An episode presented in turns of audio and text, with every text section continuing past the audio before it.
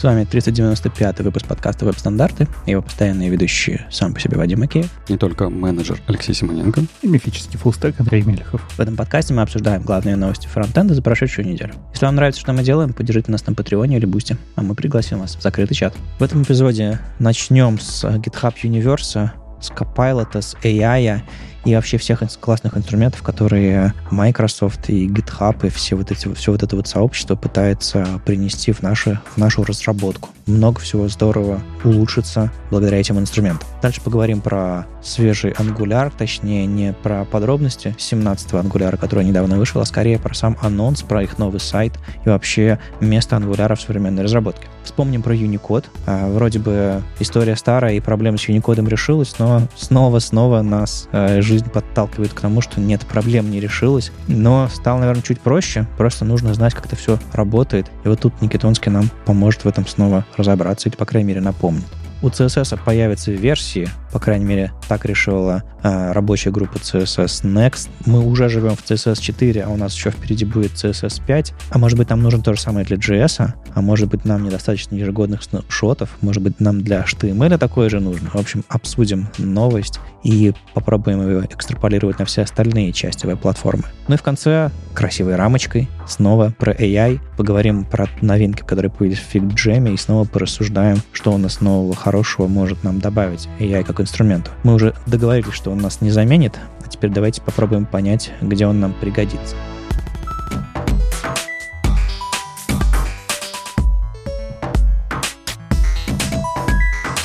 Анонсов на этой неделе было как-то слишком много. Слишком много всего происходило. Но начнем с GitHub Universe.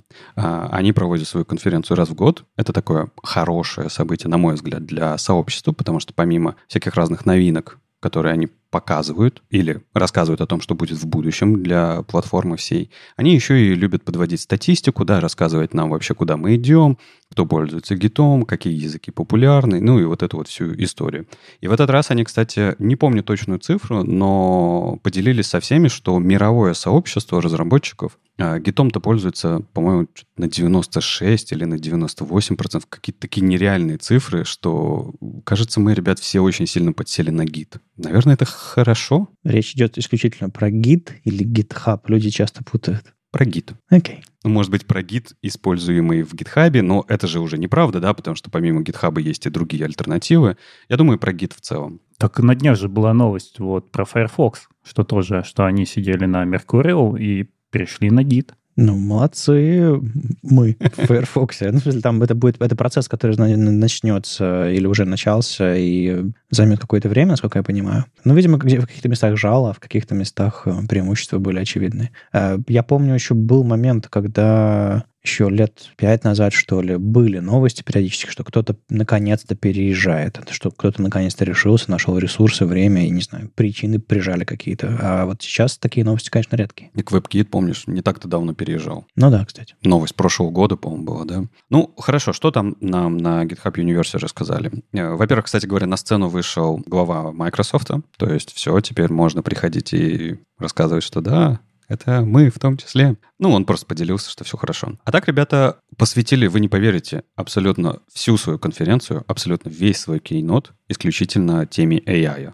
Наверное, это хорошо, не знаю, может плохо, может хорошо, но GitHub находится в таком состоянии, что, в принципе, они по фичам довольно и так хорошо идут, поэтому, наверное, можно посвятить э, полностью весь кейнот каким-то новинкам. Никогда такого не было, конечно, вообще. Чтобы прям крупная эти компания в последние пару лет посвящала всю свою презентацию исключительно AI. Скучновато стало. Ну да, да. Ну ладно, давайте тогда пройдемся. Что, что же показали? Во-первых, э, если вы помните, на предыдущем мероприятии ребят показывали э, Copilot Next, да, куда Copilot пойдет.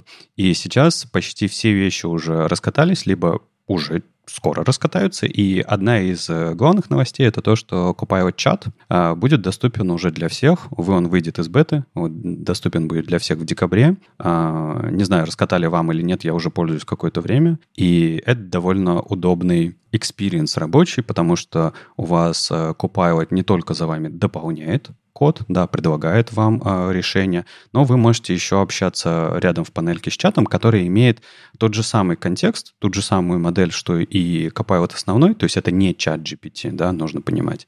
Э, она как бы немножко дообучена на коде GitHub, и у нее э, свои собственные промпты. И она э, прекрасно контекстно с вами общается о вашем коде, помогает вам найти э, ссылки из документации, или на, на самом деле не только ссылки, но и ответы на вопросы из документации, которые вас интересуют по коду, и довольно хорошо интегрировано. Я, я до сих пор могу разобраться, где там проходит линия разграничения, типа что этот Copilot может делать, что не делать, потому что, условно, когда я пишу какую-то статью, он мне периодически подсказывает текст этой статьи. Но когда я прошу его какую-то рыбу написать на заданную тему, ну, то есть текст сгенерировать э, по просьбе моей, он говорит, нет, я только с кодом работаю. И я вот не понимаю вот этого места. То есть в некоторых ситуациях он может мне помочь, в некоторых не может, хотя, по сути, задача одна и та же, что когда он дополняет мои тексты. Они, видимо, искусственным образом ограничились, что эта штука умеет делать э, по каким-то причинам. Все равно пробивается вот суть этих э, языковых моделей, типа их что не попроси, они все сделают. Вопрос в качестве, вопрос в результате, конечно. Э, с кодом, видимо, они лучше, потому что они на этом фокусируются. А другие берут общие модели и фокусируют их на чем-то другом. Ну да, они, конечно, больше сфокусированы на именно работе с кодом.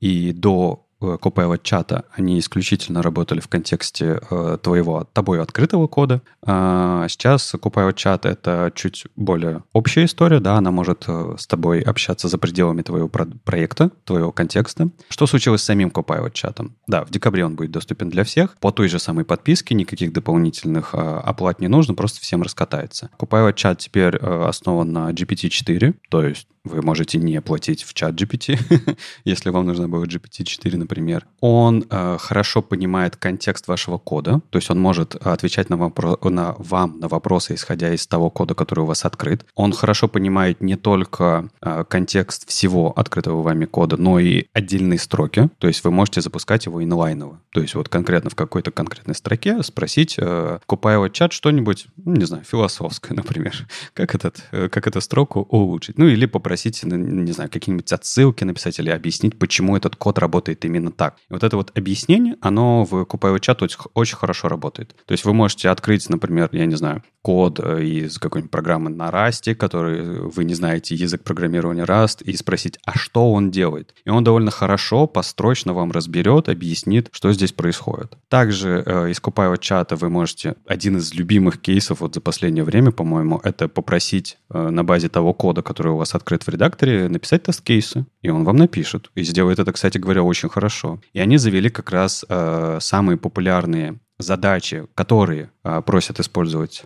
разработчики Copilot чат, они их завели уже слэш-командами, чтобы это было быстрее. То есть есть команды fix, slash test. Это нужно для того, чтобы вам не набирать просто этот промпт. Там просто зашит уже какой-то подходящий промпт, чтобы выполнить эту команду. И, ну, наверное, может быть, кто-то ждал, кто не пользуется VS кодом. В JetBrains заезжает оригинальный плагин по работе с Copilot, Copilot чатом, в данном случае, а, он там будет интегрирован эм, полноценно, и превью э, вот этой следующей версии JetBrains редакторов должна была на той неделе появиться. Они же недавно запускали JetBrains что-то свое, какие-то, какой-то свой, свою модельку, какой-то свой встроенный чат, чтобы можно было тоже похоже что-то делать. Ну, то есть они, по крайней мере, делали эксперименты в эту сторону. Я не знаю, насколько это полноценный продукт. Я тут тоже не скажу, я не пользователь э, JetBrains IDE-шек, но я знаю, что, ну, во-первых, у Copilot альтернатив достаточно, в том числе и open source. Пока что Copilot, конечно, никто не перебьет. Это э, лучший, наверное, experience, и лучше всего он помогает. И если ты пользуешься, например, на уровне организации, просто нужно не забывать же, да, что Copilot,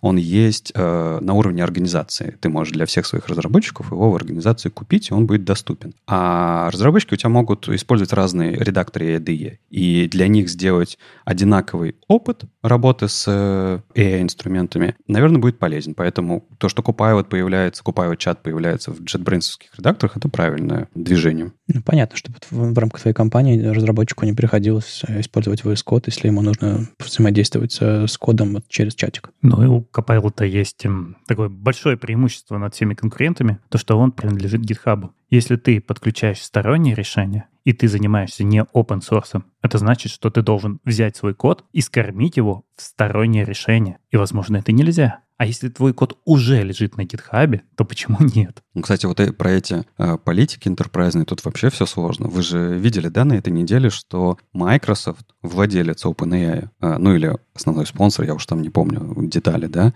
да, они запретили у себя использовать чат GPT. На самом деле внутри компаний крупных такое не разрешается. То есть я знаю, да, там Facebook он тоже не будет использовать у себя внутри Copilot, потому что код изнутри наружу не должен утекать. Другое дело, если ваша компания уже находится в GitHub Enterprise версии, которая вот облачная, то ну, код уже весь GitHub его, в общем-то, видит. Тогда там попроще. Ну, тоже там у них какие-то новые политики, по-моему, появились, да, для того, чтобы в GitHub Enterprise тоже подключать себе Copilot. Есть еще другой подход. Э, мы, мы говорим не только про свечение кода наружу, а про лицензирование кода, который написан с помощью всех вот этих э, современных э, чатов. Они ведь берут э, вдохновение скажем так, как раньше говорили. Вдохновение у роботов э, берется из другого кода, который кто-то написал в open source или где-нибудь еще, откуда, на чем они там обучаются. Так вот, в некоторых компаниях чат GPT запрещен не потому, что, вернее, пока не используется официально, не потому что светим код наружу, а потому что непонятно, как потом этот код лицензировать, э, если вдруг там обнаружатся фрагменты э, под другими лицензиями, которые используются, допустим, если у вас open source на одной лицензии, а там появятся фрагменты, прям очевидное копирование из других, либо просто это будет размывать целостность э, существующей лицензии или существующего вашего, не знаю, какого-нибудь патента, который вы потом будете там файлить. Ну, то есть там начинается банк с червями, связанные э, и с использованием чужого кода, по сути, даже опосредованно через вот эти модели языковые. Так может нам объявить забастовку программистов на 148 дней и не писать код? Ну тогда роботам начнут писать за нас код, и мы еще быстрее закопаем себя. Да, это уже сложно остановить. Э, скорее, можно будет регулировать, да, но вот остановить прямо уже поздновато.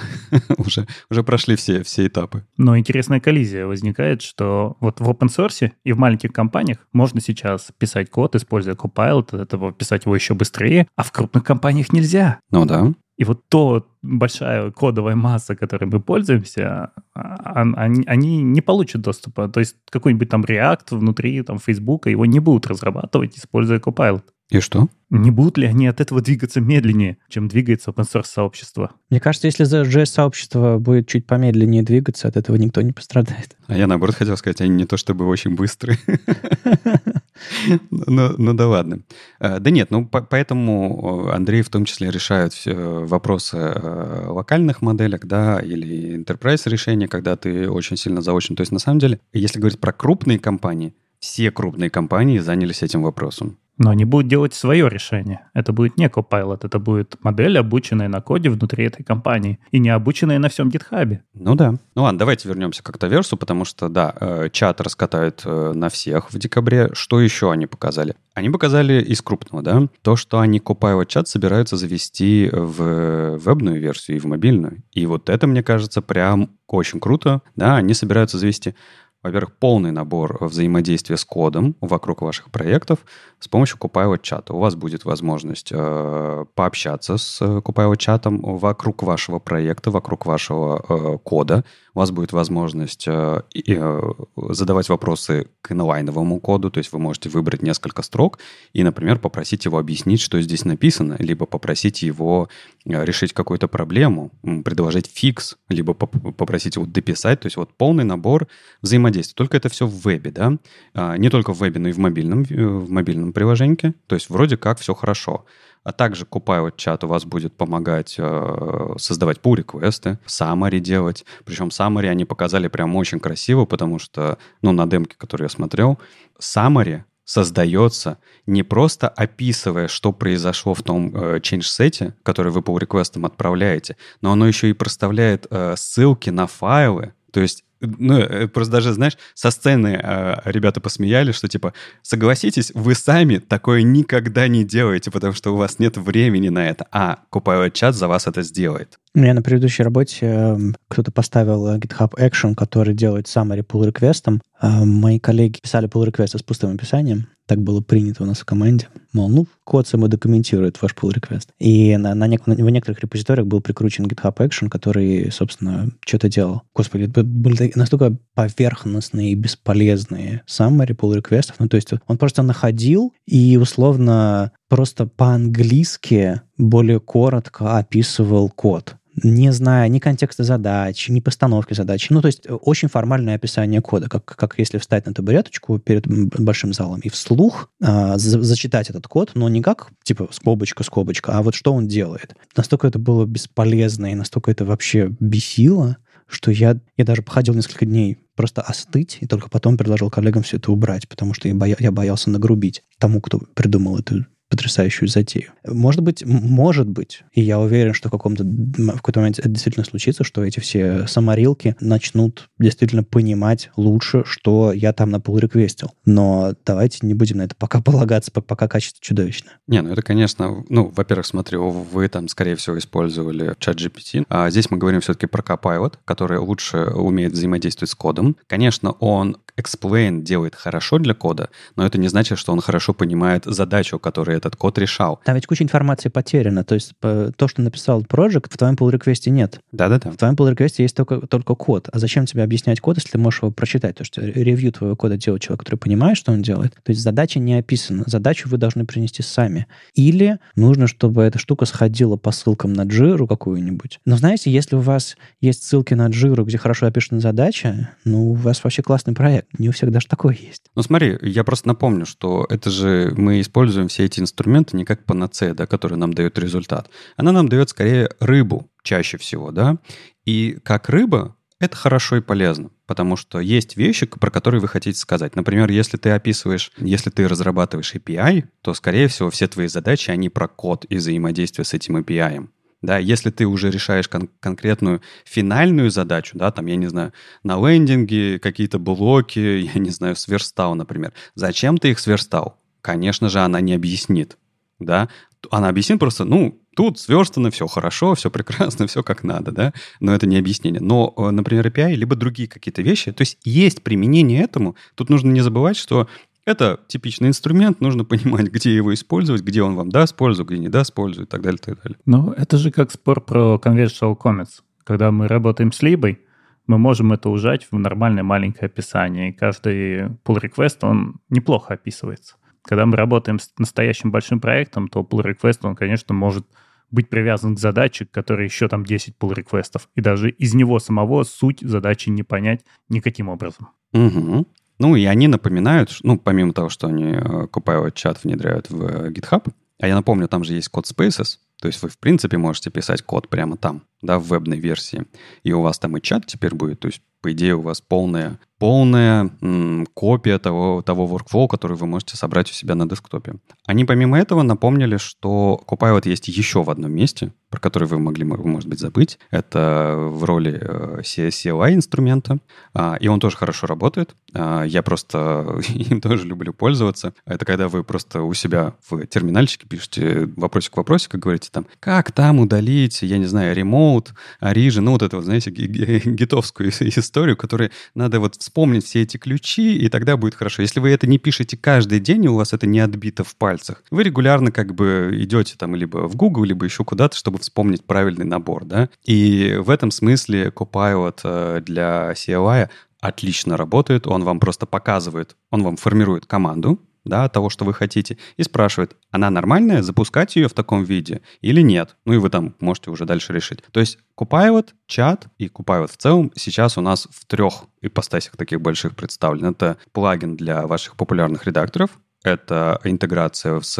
вебной версией GitHub, и это инструмент для CLI. Для, для CLI это, конечно, безумно полезно. Я, я регулярно сталкиваюсь с тем, что передо мной какая-то command-line утилита, с которой я, у которой 20 лет истории, у которой man на 18 экранов, и э, в этом мане да еще, еще не все есть. И я регулярно пытаюсь подобрать нужные параметры, их сочетание, ну, какой-нибудь условный там FFmpeg, там, что видео сконвертировать в, в картинку, из картинки видео, что там подрезать и так далее. Ты это сам себе человеческими словами объяснить можешь, А на уровень команд перевести практически невозможно, потому что, ну, чем старше, чем старше этот CLI-инструмент, тем, тем более отвратительно у него API наружу торчит. И вот подобные задачи, когда это не твоя профессиональная деятельность, когда тебе периодически что-то нужно сделать, и смысла обучаться этому, становиться экспертом в этом особо нет, вот на лету решить, какую-то башнянку написать э, просто потому, что вот прямо сейчас она тебе нужна, не потому, что это реально твоя рабочая задача, которую ты часто решаешь. А в этом месте все эти вот, вот инструменты прекрасно, прекрасно работают. С другой стороны, наверное, э, раньше, решая эти задачи самостоятельно, я чему-то учился, и этот опыт накапливался через годы, по капельке, но накапливался, то сейчас он не будет накапливаться, потому что... Да и черт с этим опытом на самом деле. Я не жалею. Еще раз, это все будет входить в одну подписку, никаких изменений цены. То есть, если вы за Copilot платите, то абсолютно все это у вас будет доступно. А какие там цены, кстати? Потому что я не плачу, мне повезло странным образом получить эту подписку. Цены 100 долларов в год. Окей. В месячные не помню. Ну, предположу, не знаю, 12 долларов в месяц или 100 долларов в год. Окей, что еще? Да, как раз для Enterprise сделали хорошую такую, не знаю, вряд ли кому-то нужно, но все равно расскажу. Для Enterprise сделали э, хорошую вещь. Они дали возможность Copilot доучивать на коде из репози... Э, на репозиториях вашей организации. Причем вы можете прям галочкой проставить Copilot репозитории, которые вы считаете важными, и ваша модель да, обучится именно в вашей организации, то есть у вас будет как бы свой немножко Copilot. А, и все разработчики вашей организации будут базово, когда работают будут с кодом внутри организации, а, будут получать вот эти вот э, саджесты все, и Copilot чат будет работать, исходя из дообученной модели. Более того, очень был хороший пример. Это взаимодействие с Вики, с документацией, которая в том числе может лежать на GitHub, а, как э, Copilot чат отвечает на какой-то базовый вопрос, да, из общей модели знаний, и как он отвечает, когда он за, за файн-тюнин уже э, знаниями вашей организации. То есть вы можете просто переписать общеизвестный какой-то контекст, с который, который Copilot будет использовать в качестве ответа своим контекстом, и он будет э, отдаваться в первую очередь. То есть будет приоритизация того знания, которое хранится у вас, в ваших репозиториях, в вашей документации. И это, конечно, прям для enterprise, ну, если вы готовы делиться кодом, если вы верите GitHub, это прям очень крутая история. Прям очень хорошая. Что еще? А, ну, наверное, такая можно сказать, сейчас говорят крышесносная тема, или это что-то из 2000-х? Да уж ты же с 2000-х, говорит так. Показали тоже превью программы, она пока еще типа супер-супер превью. Это GitHub Copilot Partner программ, а, и это их, а, ну, такая подобие того, что сделали для ChatGPT в качестве плагинов, это возможность вам, если вы создаете какой-то сервис для ту тулинг для программистов, возможность встроить себя во взаимодействие с Copilot чатом. То есть они добавили такие же плагины, которые, ну не такие же, похожие плагины, которые есть в чат GPT, а, для того, чтобы Copilot чат мог запрашивать свой вопрос и получать ответ у некого API. Например, это у них сейчас там сколько, 20 партнеров, по-моему, уже. Это э, какие-то типа популярные системы, ну там, я не знаю, Postman, Datadog или HashiCorp или Relic или Sentry, да, вот, то есть Sentry, например, это этот э, логер ошибок JS, да, в вашем приложении. Вы можете э, с ним синтегрироваться внутри Copilot чата и э, получать информацию прямо, извлекать информацию прямо из него и из данных Sentry. Ну, как бы, по-моему, опять же, это такой хороший следующий шаг для того, чтобы показать, что мы можем да, дальше делать с Copilot. Очень круто. Вот. А что еще? Ну, про security, конечно же, они показали а, отдельным поинтом, что они расширяют свою программу, называют ее GitHub Advanced Security, и а, они и так очень много делают для того, чтобы вычищать, например, ваши токены, credentials разные и так далее, и так далее. А, Depend bot, да, смотрит эти самые все уязвимости в ваших пакетах и присылает вам а, об этом всякие замечания. И а, следующее развитие — это то, что а, они добавляют туда ИИ, ну, конечно же, да, и э, позволяют, если вы разрешаете Copilot, это надо разрешить отдельно, да, анализировать ваш код на возможные утечки, на возможные проблемы с security. А, может быть, сразу же сказать, что, ребята, вы тут не то вставляете, и предложить сразу же автофикс. То есть буквально он может в вашем pull-реквесте э, саджестить фикс, который вы можете просто зааплайить, если он вам удовлетворяет. Ну, как бы такая неплохая штука, как мне кажется. И, и опять же, если вы GitHub доверяете и отдаете все свои потроха ему, как бы в надежде, что он вас спасет. Ну и в конце, как это, знаете, как Стив Джобс любил, как там? One more thing. Да, one more thing. А, рассказали про то, что ждет Copilot дальше, над чем они работают, и они работают над Copilot Workspace. И это, конечно, история, которая вот так звучит, как будто бы может поменять. Что они сделали? Они рассказали, что о чем вообще задумались мы, да, о чем вообще разработчики занимаются. Но они часто получают задачу и пытаются сформулировать для себя некий план, как они это, с этой задачей справятся. Ну, условно, там, я не знаю, модельку опишут, потом опишут там, я не знаю, какие-нибудь вьюшку там, да, опишут где-то бизнес-логику положат, да, где-то какие-то мосты, может, соберут, где-то что-то потестируют, еще так далее, так далее. А что если вы этот план вместе с Copilot чатом накидаете где-то, и Copilot за вас по вашему текстовому описанию плана будет писать код. А вы будете соглашаться, редактировать, может быть, как-то э, внедрять. У вас будет pull request из этого собираться. И, в общем-то, вы будете просто управлять Copilot, чтобы появлялось решение вашей задачи. А может, он за меня и на делите будет ходить? Может быть. Вот эту часть я бы, я бы вообще не глядя отдал. Да, интересно. Ну, то есть это же не замена пока, а помощник скорее, да? Конечно. А мы все боимся замены. Да нет, не боимся. Мне кажется, условно, с каким-то опытом, с какими-то скиллами тебя сложно за за заменить, тебя скорее можно немножко подвинуть на другую позицию. Потому что мы на самом деле очень много чего делаем рутинного, что ли, что можно вполне себе заменить. Ну, то есть, условно, если вспомнить первые годы наших всех с вами карьер, очень много вещей были заменены uh-huh. а, из нашей работы инструментами. Или более лучшими, или лучшими практиками, или инструментами, или не знаю, просто мы перестали это делать, потому что это уже не нужно. То есть, э, если сейчас нас посадить в окружение 2003 года, 2004 года, мы вдруг поймем, насколько все было мучительно, долго, сложно и неправильно. Просто это сделали не AI, все эти вот штуки, роботы и, и всякие там языковые модели, а просто прогресс. А AI — это следующий шаг вот этого прогресса, что ли. И если мы Тогда не остались без работы из-за того, что появились инструменты, но мы и сейчас не останемся. Вопрос в том, что это все быстрее происходит, рост э, нелинейный, скорее экспоненциальный. Плюс еще нужно убедиться, что мы не выбрасываем все хорошее, что мы умели делать. То есть вот момент контроля человеческого тоже должен, должен быть. Не стоит, не стоит это молча отдавать. Но в целом это еще одна эпоха. Нам, мы, мы ее переживем, я думаю. Ну, лошади тоже думали, что их не заменят, когда появился паровоз. Ну, пусть там грузы возят, а нам работы еще на века хватит. К счастью, вернее, к сожалению, лошади как раз не думали. А у нас есть возможность думать. У нас есть возможность думать и что-то менять в нашем поведении, в нашей жизни, чему-то новому обучаться и так далее. Все нормально. Если, ну, условно, если ты умел не знаю, молотком стучать по железу, это одно. Тебя, если тебя заменили, тебе нужно делать очень большие шаги. Если ты работал в IT, где нужно думать головой, и у тебя был какой-то набор скиллов, и тебе, если ты еще долго проработал, успел проработать, мне кажется, у тебя есть навыки, как, э, не знаю, переключаться между разными должностями, как переключаться между разными технологиями, а, плюс-минус. То есть какая-то подвижность ума и есть. Я не говорю, что это просто. Я говорю, что в нашей отрасли это не так сложно, как у лошадей 150 лет назад. Слушайте, ну мы прям, вы прям это самое в негативный какой-то контекст ушли. Я просто считаю все-таки, вот моя личная позиция, что дурацкий вопрос, заменят ли разработчиков э, нейросети. Нет, не заменят, конечно. То есть то, что он, наш э, workflow рабочий будет видоизменяться, ну да, это прекрасно, потому что мы будем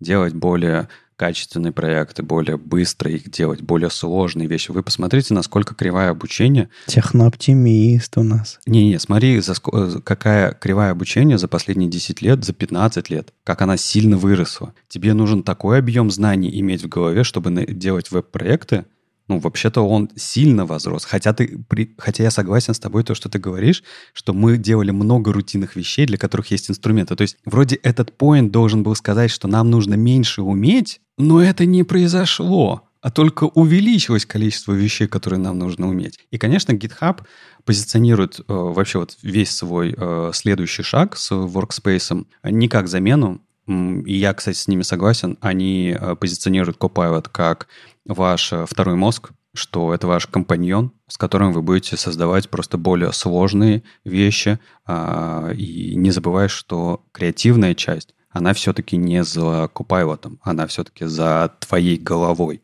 Да и насколько хорошо ты это умеешь делать, это вопрос к тебе в первую очередь. Вот как сделать хорошо, всем понятно. А вот когда надо, чтобы оно заработало вот сейчас, ну, здесь надо подумать. Да, я согласен. И не забывайте, элемент верификации того, что делает Copilot, он остается за разработчиком. Не забывай, что она много мудрит и говорит совсем не те вещи. Ну, это такое, типа, окей, обсудили Octaverse, Universe, э, и предлагаю перейти к следующему такому большому маркетинговому событию, потому что у нас тут Angular так нас подогревал, так нас подогревал к чему-то невероятному.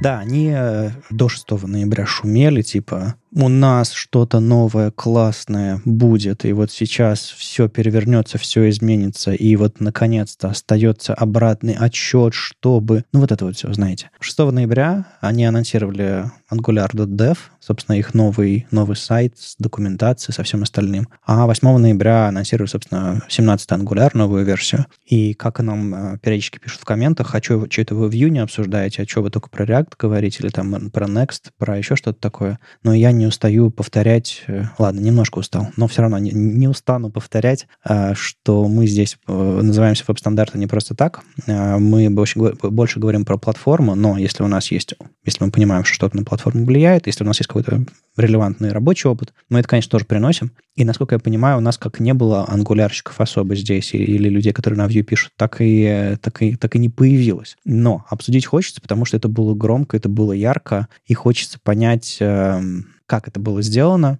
и что это говорит нам об отрасли об, обо всем остальном. В общем, что произошло? У них э, есть новый понятный домен angular.dev, IO э, домен с документацией останется в истории, то есть они не собираются его там убирать, еще, еще что-то такое. Более того, документация Angular с первой его версии по 17 будет жить на angular.io, а новая документация, начиная с Angular 18, будет жить с, на, на новом домене, и вроде бы как у них будет вот такой вот водораздел. То есть у нас... Я не знаю, что, что это прям принципиально поменяет, что ли. То есть не будет, наверное, вот этого вот водораздела, который случился при переходе с Angular.js на Angular, там много лет прошло. Тут у них регулярные релизы, все такое. То есть, ну, вроде бы как здоров, здоровый фреймворк. Но э, почему-то они решили вот сделать какую-то отсечку. Ну, видимо, проще поддерживать документацию, когда у не, не слишком длинного хвоста, когда можно начать с, с нуля, когда можно э, не думать о том, что было раньше. Ну, вот это вот все. Э, вроде бы неплохо. Запустили сайт, у них там есть очень мощный, мощный лендинг, у них там и анимация, и view transition, и там... Ну, в общем, знаете, они... Э, все, что у них нового клевого есть в 17-м, и, наверное, будет еще больше в 18-м ангуляре. А, Все, что они там привезли, а, там, э, исправление, улучшение там, перформанса, там, рантаймы быстрее, там, вот тут те же самые View Transitions, они поддерживают вот те, те штуки, которые появляются в, в Chrome и, может быть, еще появятся в других браузерах, они тоже на них хорошо смотрят. Но когда, знаете, переходы прямо встроенные в браузеры между страницами, можно очень классные спецэффекты делать. Ну и новую, собственно, документацию с, там, с плейграундом и со всем остальным тоже они навернули. Слишком глубоко, повторюсь, копать не будем, потому что мы не все, не все не можем оценить крутоту всего, что они сделали. Я больше про, про сам сайт. Сайт прозвучал громко, новый логотип, новый сайт, все остальное, но у меня было, знаете, вот когда вот это вот странное ощущение, когда кто-то много нагнетает, а потом повышает ставки, а потом ты смотришь на результаты и думаешь, ну, просто новый сайт запустили с документацией. А что а, а чё, а чё нагнетали-то? А потом такие, знаешь, новый логотип. Весь подогрев — это к тому, что, ребята, теперь наша буква А выходит за края. Мы вышли за рамки возможного. А? Ну да, ну да, ну а что делать? Да не, ну ты, ты просто про техномаркетинг говоришь, да, то есть типа ребята э, делают свои какие-то шаги, да, к тому, чтобы подогреть аудиторию, привлечь внимание. Просто у Angular, как мне кажется, внимание-то было всегда поменьше, чем у других фреймворков, хотя вроде это не какая-то, знаешь, такая супер маленькая доля рынка. Angular всегда занимал определенную долю рынка. И на самом деле, на мой взгляд, последнее время он поднабирает аудиторию, да, потому что люди в том числе ищут э, альтернативу React, потому что у React есть много проблем, то есть есть много хорошего, в том числе огромная комьюнити разработчиков, которые ты можешь нанять. Но есть и проблемы, и некоторые компании стараются искать решения за пределами React. Не всегда идут в сторону Vue, не всегда идут в сторону Svelte, кто-то идет в сторону Angular, и это нормально. А какое у вас впечатление от э, use case ангуляровского вот в 23-м уже скоро в 2024 году. Это когда ты устал от э, пестрой и сложной экосистемы React, э, не знаю, не врубился во Vue, не доверяешь Svelte, ты берешь вот это вот прям, покупаешь коробку, снимаешь с нее пленочку, нажимаешь на кнопку, и у тебя все работает, да, что прям вот экосистема цельная и э, out of the box. Мне кажется, основное преимущество, что Angular, он больше похож на классические решения. И если у тебя есть какой-нибудь .NET разработчик, ага. то очень легко его перевести вот на такой, там все будет знакомо. Ты там на бэк поставишь, опять же, Nest, на фронт Angular, все это одинаково. И достаточно стандартно для enterprise. И вот для меня ощущение, что Angular — это прекрасная такая система, в которой можно писать внутренние enterprise приложения. Там все на это заточено. Ну, то есть он просто пахнет Java. Но почему Java? Он пахнет вот такими взрослыми языками. Ну, или .NET, или чем-то чем таким. Ну, я, я, да, я имею в виду э, не конкретным языком, а в смысле вот, вот этим подходом, что ли, к организации кода, к, к, не знаю, классическим парадигмам программирования, вот этому всему. А у вас нет ощущения? Просто у меня оно почему-то появляется каждым разом все больше и больше, что Angular как раз а, своими шагами уходит вот от такой чистой интерпрайзности. Он вот в последней версии кажется таким более легким каким-то, я не знаю, более простым. То есть вот этой монструозности, которая была раньше, давно, да, вот эта версия первая, вторая, оно уходит, и какой-то Angular сейчас становится, ну, такой типа, ну, это еще один фреймворк, э, такой же, не то чтобы он... В смысле, он, он кепку теперь козырьком назад носит, и у него кроссовки появились белые? Или... Ну, типа того. Да. А суть-то поменялась от этого? Ну, в смысле, он делает тебе все новомодные э, хотелки разработчиков. Почему нет? Суть поменялась. Ну, как там, у них там, им сигналы, им сигналы уже завезли, вот эти вот новое клевое, что там в последнее время звучало. Ну, реактивность, да. Мне кажется, они просто ищут новую публику. Они говорят, у нас идет ренессанс ангуляра в течение последних нескольких версий. У меня есть такое ощущение, если честно, чисто ассоциативное, да, какое-то, что... Я объясню. У меня раньше было ощущение, что Angular — это такой немножко застрявший где-то там в каких-то годах фреймворк, который такой, типа, да, он хорошо решает те проблемы, но он такой, типа, так потихонечку э, со скрежетом, но двигается. Сейчас с его э, релизным циклом, с тем, что они внутри делают, э, есть ощущение от него полное, что это нормальный современный фреймворк, который как бы может спокойно конкурировать со всеми остальными. А их идея того, что они еще, они же еще туда и дизайн-систему стараются затащить, да, то есть типа у них есть идея с Material 3 интегрироваться, это, по-моему, сейчас еще в 17-м до конца не реализовано, но должно быть дальше. То есть у тебя уже есть ответы на многие запросы разработчиков на рынке. Мне кажется, ну, нормальный Angular. У меня еще есть странная продолжая твою идею про то, что они постараются как бы быть моднее, э, пытаются догнать какие-то современные тенденции и все остальное, они вот в этом своем блокпосте про, про новый Angular.dev, они пишут, а теперь у нас документация будет в open source лежать. И они этим так хвастаются, это так звучит, мол, так, а все же так делают же вроде. У всех сайты с документацией в open source лежат. Такой думаешь, ну, чем, чем они хвастаются? Они хвастаются тем, что даже они это могут. А это прям такое какое-то достижение огромное? Типа в open source это положить сайт, который... Конечно. А насколько они принимают pull реквесты в свой open source. Э, это же идет от того, что это все находится в какой-то там большой гугловской монорепе. Угу. И когда они выезжают в open source, скорее всего, они делают что-то вроде зеркала, может быть, одностороннего. Может быть, потом они сделают двустороннее зеркало. И все эти изменения, которые появляются там, они должны возвращаться назад в их сложную большую монорепу Гугла. Ну, вот так оно и вышло. Я нашел на главной странице у них в демке э, проблему, они там написали тег лейбл и никуда его не привязали к инпуту, который там был. Ну, то есть ошибка детская, простая, но, видимо, программисты на, на ангуляре которые делали эту демку, особо не парятся, они тег написали правильно, и скажите спасибо, что не спан. Я думаю, ну, pull request простой, просто нужно писать ID-шник атрибуту и for для, для лейбла. Пришел, отправил pull request, там 3-4 дня лежал, ну ладно, понимаю, там э, в open source проекта бывает побольше, но его там смержили, но на сайте ничего не появилось. И мне прям в pull реквесте и написали, кстати, что типа, да, извините, у нас пока не настоящий open... Ну, как они там сформулировали? Ну, в общем, это действительно зеркало и э, еще нужно эти изменения довести, а потом уже раздеплоить оттуда. у меня есть чувство, что они собираются все-таки сделать все по-настоящему, чтобы прям вот из этого репозитория оно попадало потом на продакшн сайт. Но не факт, что они до этого дойдут. Возможно, они просто сделают эту вот двустороннюю синхронизацию и сборку, и деплой побыстрее. Э, я не очень понимаю, почему им важно иметь все в одной монорепе там. Ну, вернее, суть монорепа, видимо, в том, что имеет все в одном месте. Но вопрос, почему э, они говорят, что мы делаем open source, хотя является ли это open source? Это просто является витриной, смотрите, мы... Является, является.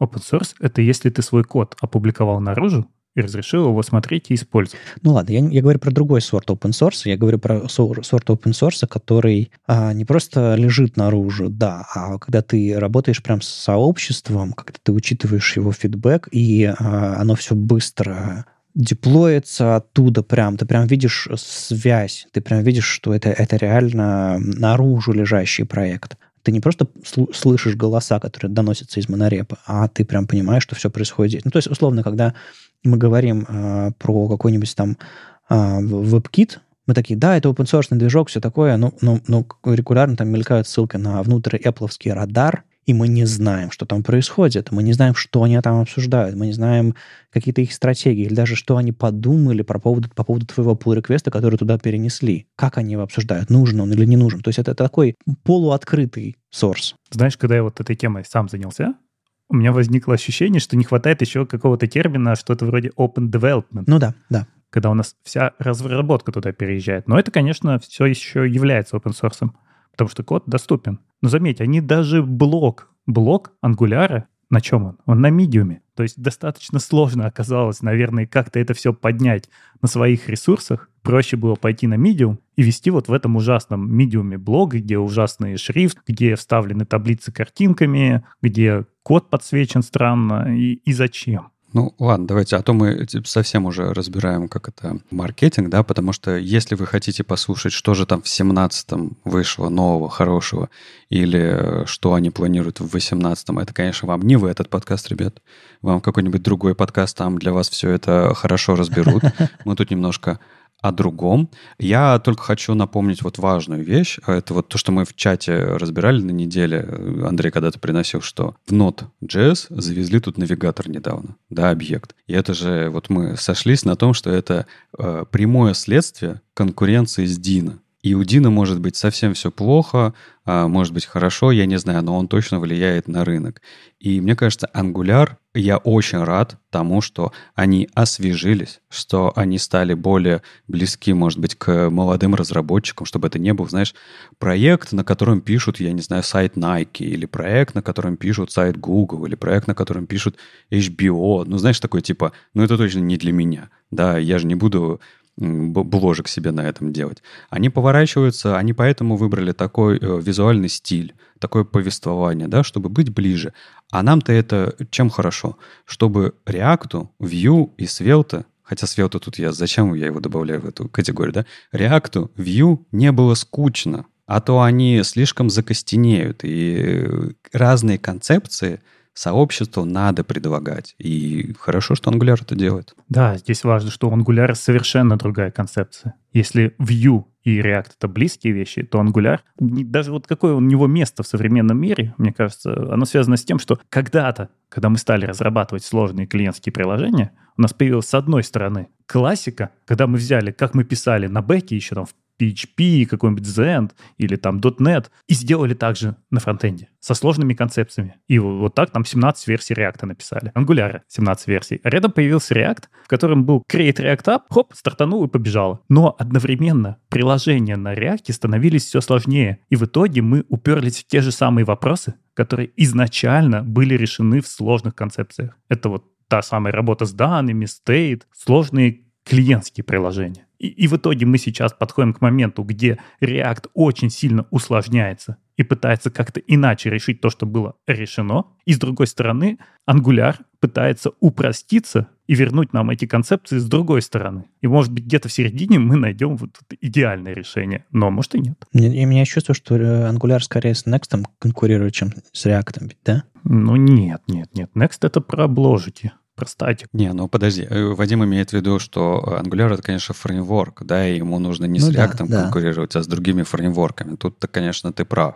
Вопрос, с Next ли он конкурирует, тут вот я не знаю. Нет, Angular — это именно про сложные клиентские взаимодействия, когда у тебя есть формочки, все это как-то перестраивается, общается с бэкэндом. И вот React из коробки тебе здесь ничего не даст, и Next тебе из коробки почти ничего не даст. Тебе много придется придумать, притащить разные библиотеки, попробовать, поплеваться. У тебя будет React Router меняться каждый год, у тебя будет выбор из разных библиотек для форм, которые будут тоже, ну, их будут отменять, потому что в итоге там все придут на какие-нибудь хути для форм. А, а, а здесь у тебя готовое, коробочное, сложное, но работающее решение. Ну, понятно. Мы рады следить за тем, что э, Angular живой, он периодически о себе напоминает. А, я думаю, будет, будет интереснее, когда они прям сделают настоящий open source и начнут э, громче и интереснее про себя рассказывать, тоже.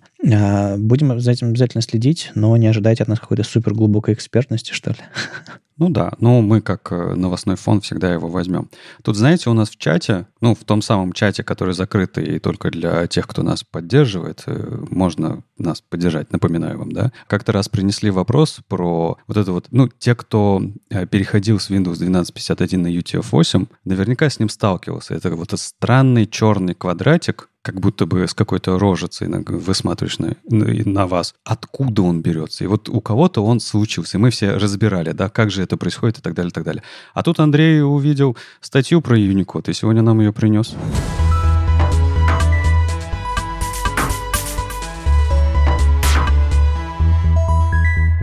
Да, Никита Прокопов написал большую статью про то, что нужно знать о Unicode в 2023 году. Из названия сразу вот кто столько же лет сидит в интернете, как я, понимает, что это отсылка на статью Джоэля Спольски 2003 года, где он тоже говорил о том, что у нас есть проблемы с кодировками, и вот появился UTF, и как раз здесь приводится цитата Спольски, что нет такой вещи, как просто plain текст мы должны узнать, в какой он кодировке, и только потом мы можем с ним работать. То есть мы не можем засунуть голову в песок и решить, что это ASCII, и все с ним хорошо. Ну и Никита, кстати, известный человек, если вы не знаете, вот, например, шрифт Firacode он сделал, очень популярный шрифт. И Никита задается вопросом, а можем ли мы в 23 году сказать, ура, у нас все на UTF-8, и все у нас хорошо, и больше ни о чем нам думать не надо, все прекрасно. И дальше в статье разбирает, почему же это не так, сколько у нас проблем есть, несмотря на то, что мы действительно там в 98% будем работать с UTF-8 на сайте, хотя это тоже неправда, потому что я до сих пор встречаю сайты на CPI 1251, просто из-за размера кодировки иногда выбирают. Ну, вот он разбирает, да, что же такое Unicode. Прям всем рекомендую почитать, кто плавает в этих терминах и не понимает проблемы юникодные, да, как нам посчитать длину строки, например. Это очень важно. И Unicode — это вот такое решение, когда вот люди решили, что а давайте мы не будем делать множество кодировок, одну для русского языка, другую для английского и так далее, а соберем все в одну такую огромную матрицу, в которой там 1 миллион и 100 тысяч кодовых поинтов, как здесь сказано. Мы можем туда собрать, в принципе, все символы, какие у нас есть, и дать возможность им пользоваться. Вот это Unicode. То есть у нас есть описание, где находится символ закодированный, и мы можем его отрисовать ну, там, где он нам нужен. Более того, там есть такая область, которая называется Private Use, и там можно вставлять символы, которые никогда не появятся в Unicode. Именно с этим связано, что там в Apple шрифтах у вас отрисуется яблочко, но этого яблочка нигде не будет, его довозит сам Apple. И вот во всяких консольных шрифтах можно туда красивые картинки вставить, чтобы у вас рисовало что-то там в консольке, какая версия у вас ноды, красиво отрисована, это тоже туда все вставляется. И, и вроде бы звучит классно, да? Что у нас появилась возможность взять и, и все языки, которыми пользуются люди, упаковать в одну большую матрицу и, и сделать шрифты, которые работают у всех. Но какие проблемы у нас здесь возникают? Почему у нас есть UTF-8, UTF-16, UTF-32? С чем это связано? Во-первых, это связано с размером, ну, точнее, с объемом памяти, которое нужно для того, чтобы наш поместить текст, который нам нужен, чтобы вот он влез в память. Потому что какая была продающая вещь у UTF-8 над UTF-16, когда его предложили? Главный плюс здесь был в том, что все символы из латинских алфавитов, они влазят в UTF-8. UTF-8 занимает 8 бит, то есть 1 байт. UTF-16 занимает 2 байта, ну и так далее, да? А, чем больше у нас описание символа, тем больше места в памяти он занимает. И получилось, что для английских языков мы меньше всего места в памяти займем, а у нас большинство интерфейсов на английском. Поэтому UTF-8 в итоге победил. Хотя изначально, опять же, продавали UTF-16 с предпосылкой, что 2 байт хватит для всех языков. И так получилось, что многие вещи, которые мы используем, тот же самый JavaScript, изнутри завязаны на UTF-16, а снаружи они работают в UTF-8. И это уже приводит к проблемам потому что не всегда наши символы занимают один байт. И вот здесь появляется тот самый символ квадратика. Здесь тоже квадратик черный с вопросиком, да? Про него здесь Никита тоже рассказывает. Ну, это та же самая проблема, когда мы начинаем резать наши строки, написанные на UTF. Взяли, просто посчитали длину строки, отрезали половинку, и у нас возникли квадратики. Почему? Потому что мы оперируем здесь байтами, а не символами. Но и этого недостаточно. То есть кажется, ну давайте возьмем там UTF 32, 4 байта, в него разложатся все символы, и мы сможем с ними работать. Но нет, и так тоже нельзя работать, потому что графема, вот графема — это то, что мы шрифтом рисуем. Это и наши эмоджи, например, и даже некоторые символы в языках, вот эти умляуты над буквами, все вместе собирается, и появляется одна графема. И одна графема может состоять из нескольких символов. И таким образом даже 4 байта не хватит для того, чтобы описать графему, которая состоит из нескольких кодовых поинтов. То есть кодовый поинт — это вот точка на этой матрице, где на, нарисованный символ находится. И, к сожалению, ну, то есть вы скажете, да, там, например, ну, зачем мне это знать? Я не занимаюсь шрифтами. Но, к сожалению, программисту приходится это знать, потому что как только мы начинаем работать со строками, с их длиной, мы втыкаемся в проблемы. То есть вот вы берете JavaScript, вставляете туда строку, в которой находится эмоджи, один эмоджи. Да, вот здесь пример у Никиты с фейспалмом. И просите, скажи мне длину этой строки. И вам отвечает JavaScript 7. Почему 7? Почему не один? Ведь если мы смотрим человеком, мы видим одну картинку в строке. Кажется, один символ, а JavaScript нам говорит 7.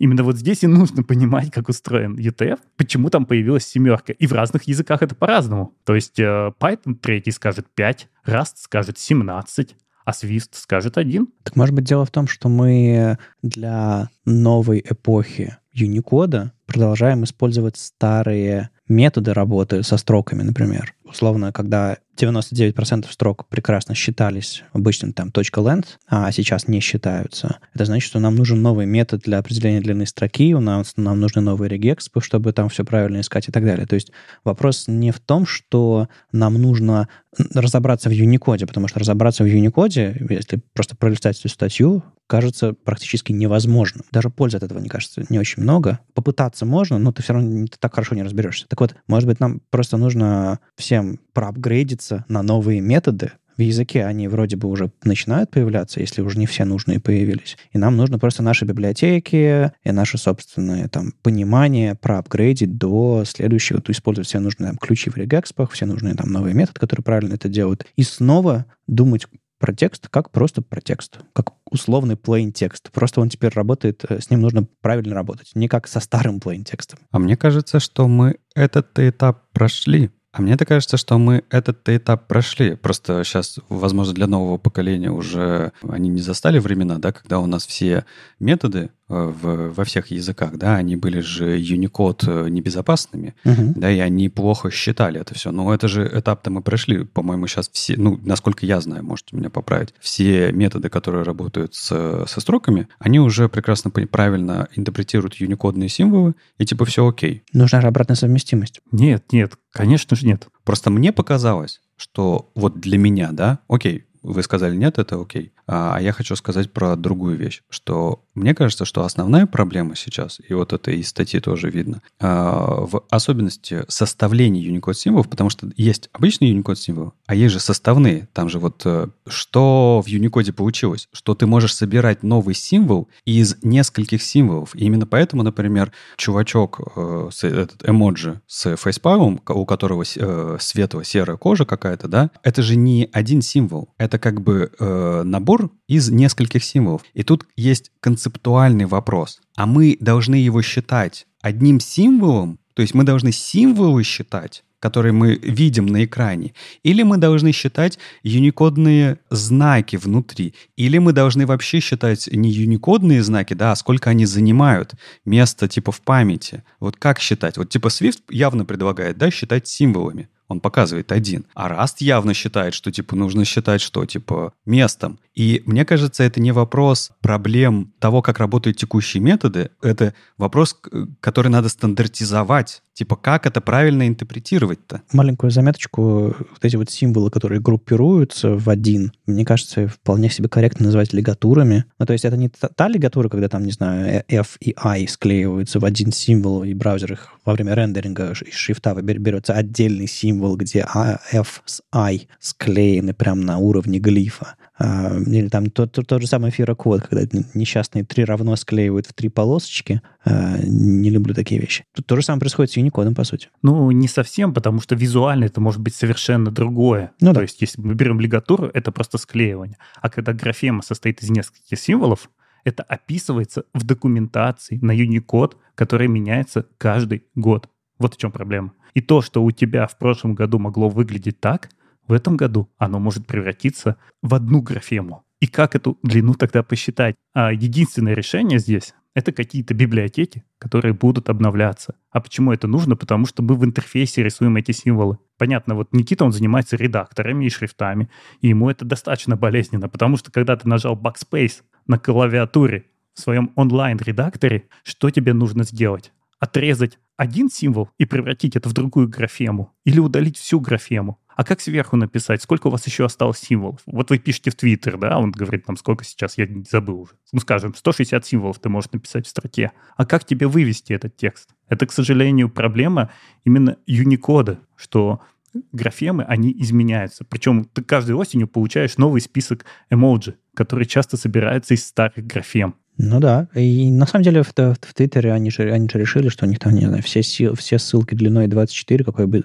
ссылка ни была длиной. То же самое с эмоджи решили, что сколько, сколько бы ты там не, не сочетал базовых символов, но если у тебя рендерится один, то это один символ. В целом решение это есть. Обновить все инструменты, вернее, не обновить, а регулярно обновлять. Это должен быть процесс и э, исходить от задачи пользователя. Если ты сидишь э, низкоуровнево что-нибудь на расте программируешь, ну, считай байты.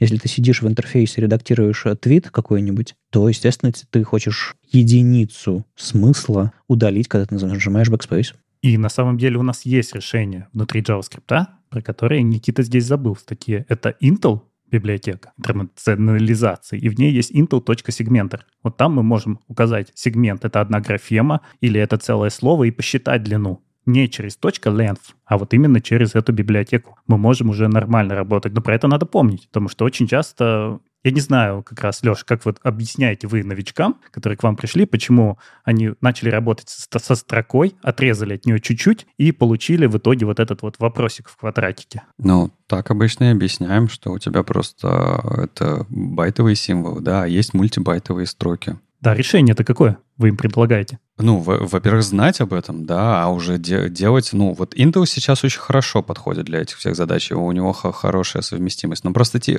они с юникодными символами реже сталкиваются, да, это, понятное дело, не совсем уровень новичков, давай честно скажем.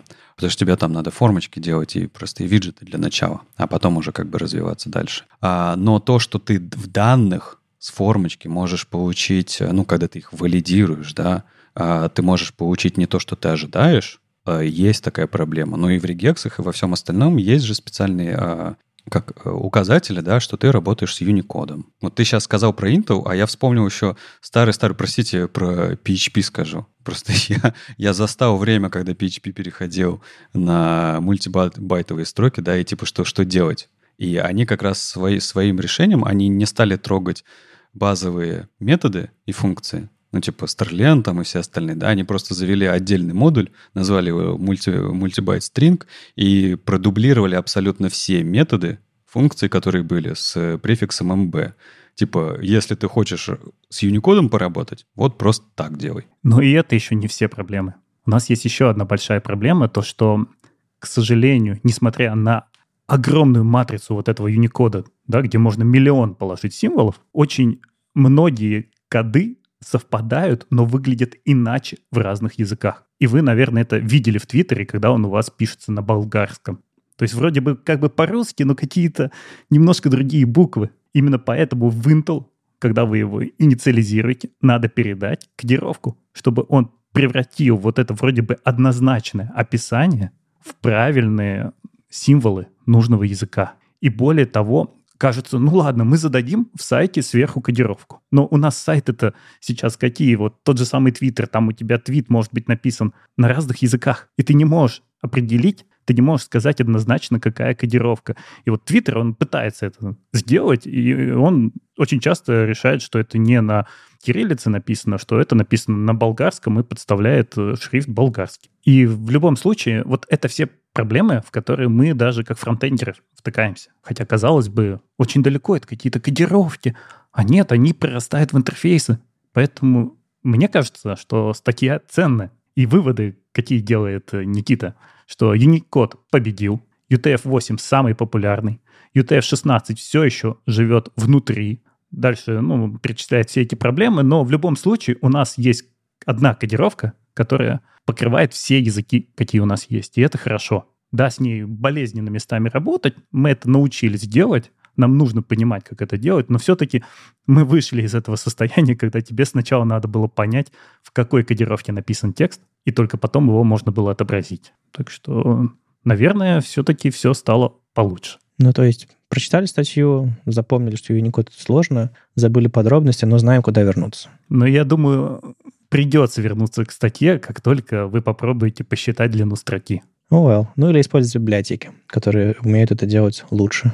И, и не забывайте их обновлять. Ладно, что у нас есть еще? У нас э, в CSS, слава богу, с юникодными строками все чуть-чуть попроще, да? Но есть другие задачи у нас внутри CSS, которые, ну, тоже... Мы опять сегодня про маркетинг будем говорить. Вот теперь у нас задача, как CSS хороший маркетинг придумать, чтобы э, люди его ценили, знали и вообще могли правильно выражаться. Про какой CSS мы говорим? Про старый или новый?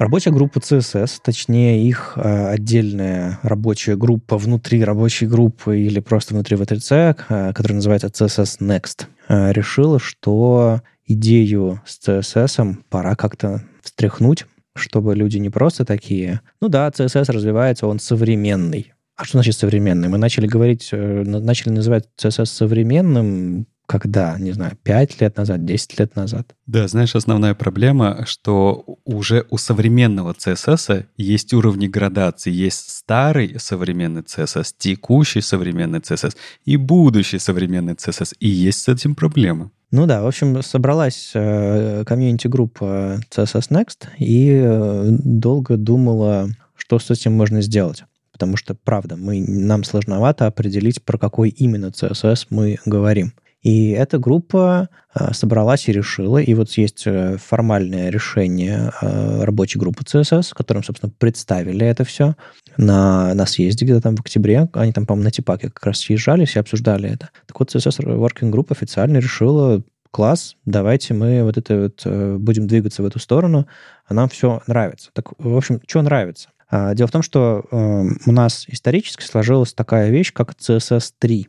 Что случилось, когда вообще появился, появилась идея CSS3? Дело в том, что э, CSS у нас был э, одной спекой. То есть у нас раньше была одна спека, в которой был описан весь CSS. И этот CSS называл, спека называлась там CSS 2, 2.1, по-моему, последняя версия CSS 2 и 2, но вот она с тех пор разделилась на модули. И модули в которых описаны рамки, отдельно, отдельно там фоны, цвета, отдельная спека там, не знаю, про гриды, отдельная спека про флексы, отдельная спека про шрифты и так далее, так далее, так далее. Очень много всего. У нас там, не знаю, сотни этих модулей или, ну, или там, не знаю, несколько десятков точно. В общем, очень много разных модулей, и у этих модулей есть свои уровни. Но когда это все начало появляться, это все назвали CSS 3, поскольку предыдущая версия была CSS 2. И, собственно, тогда у нас появился немножко всем с одной стороны, немножко всех вдохновивший, даже, даже довольно сильно всех вдохновивший следующий этап развития CSS, когда мы, мы такие, CSS долгое время не развивался, а теперь он теперь новый, клевый, и вот наконец-то мы его будем использовать. Поэтому, когда искали людей, которые разбираются в, в CSS, который вот начал развиваться, говорили, мы ищем людей, которые знают CSS 3. И, к сожалению, люди до сих пор ищут людей, которые знают CSS 3. Они просто их найти не могут найти не могут, да, потому что, ну, как сказать, если ты видишь человека, который знает только CSS 2, это звоночек, а все, что дальше, нормально. Поэтому, ну, то есть эта штука потеряла свою ценность, она потеряла какую-то какую важность. И вот, собственно, Джон Симмонс еще в 2020 году, и вот, собственно, мне кажется, оттуда примерно все это выросло, а Джон, Джон Симмонс из, из Apple, из WebKit предложил эту идею, и сейчас что хочется сделать? Вернее, они о, о чем договорились. Есть проект на GitHub, который определяет, собственно, что и как называется. И идея в том, что у нас была эпоха CSS 3, понятное дело. У нас сейчас есть эпоха CSS 4, в которой мы плюс-минус живем. И будущий CSS, многие из которых из этих фич уже практически там внедрены в браузере или практически зафиналены, который сейчас вот завершается, это будет CSS 5. То есть они взяли всю историю CSS и постфактум дали этим эпохам имена. В чем, что, в принципе, происходит не первый раз в истории человечества, условно, когда там э, были какие-нибудь э, геологические эпохи, например, ну, какой-нибудь там условный миоцен, например, случайный пример. Да, живые существа, жившие в этой эпохе, они не знали, что они живут в, в, в эпохе миоцена.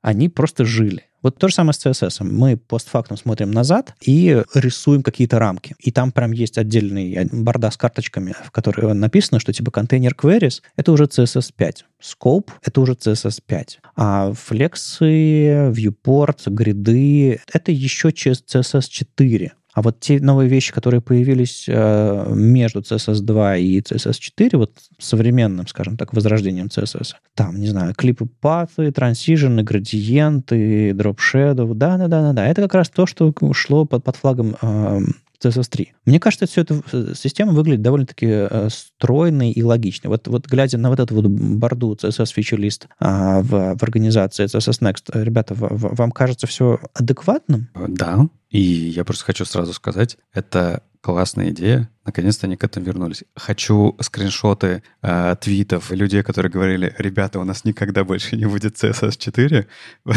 ну или CSS 3. CS... А, нет, Вспомнил. CS... Хватит говорить CSS 3. CSS 3 не существует. Но ладно, это... это чисто посмеяться, потому что типа скажи, да, что будет завтра, а, и он рассмеется тебе в ответ. Я считаю, что это очень правильное э, решение, потому что на самом деле очень тяжело приземлять определенный набор фич на а, какой-то конкретный уровень владения навыком, потому что перечислять абсолютно все, весь набор спецификаций CSS, чтобы как бы, ну, например, ты нанимаешь человека, да, чтобы узнать вообще, он умеет этим пользоваться или нет. Это дикая идея, это очень сложно. Понятно, что правильно сделали, что перешли к модульности, и это дало хороший толчок, да, потому что за каждым модулем есть ответственные, есть интересы, и они могут двигать этот модуль вперед и развивать его. Как показывает практика, это хорошо сработало. Вот, но целиком обобщать, как это, например, делает TC39? Они же на самом деле из пропосовов, ну, давайте считать пропосов это вот одна из спек. Они собирают как бы срез который выходит раз в год. Это очень удобно. Ты всегда понимаешь, к чему э, мэпится. Да? Поэтому я считаю, что CSS 3, 4, 5 — это хорошая история. И CSS 4, я согласен, CSS 4 — это то, в чем мы по большому счету уже живем. То есть мы на самом деле уже пишем проекты, используя CSS 4, и не первый год. Да, то есть это такая стабильная, надежная основа. То есть CSS 4 — это то, что, значит, поддерживается браузерами уже очень давно, на это точно можно положиться и все такое. А вот CSS 5. Ну, то есть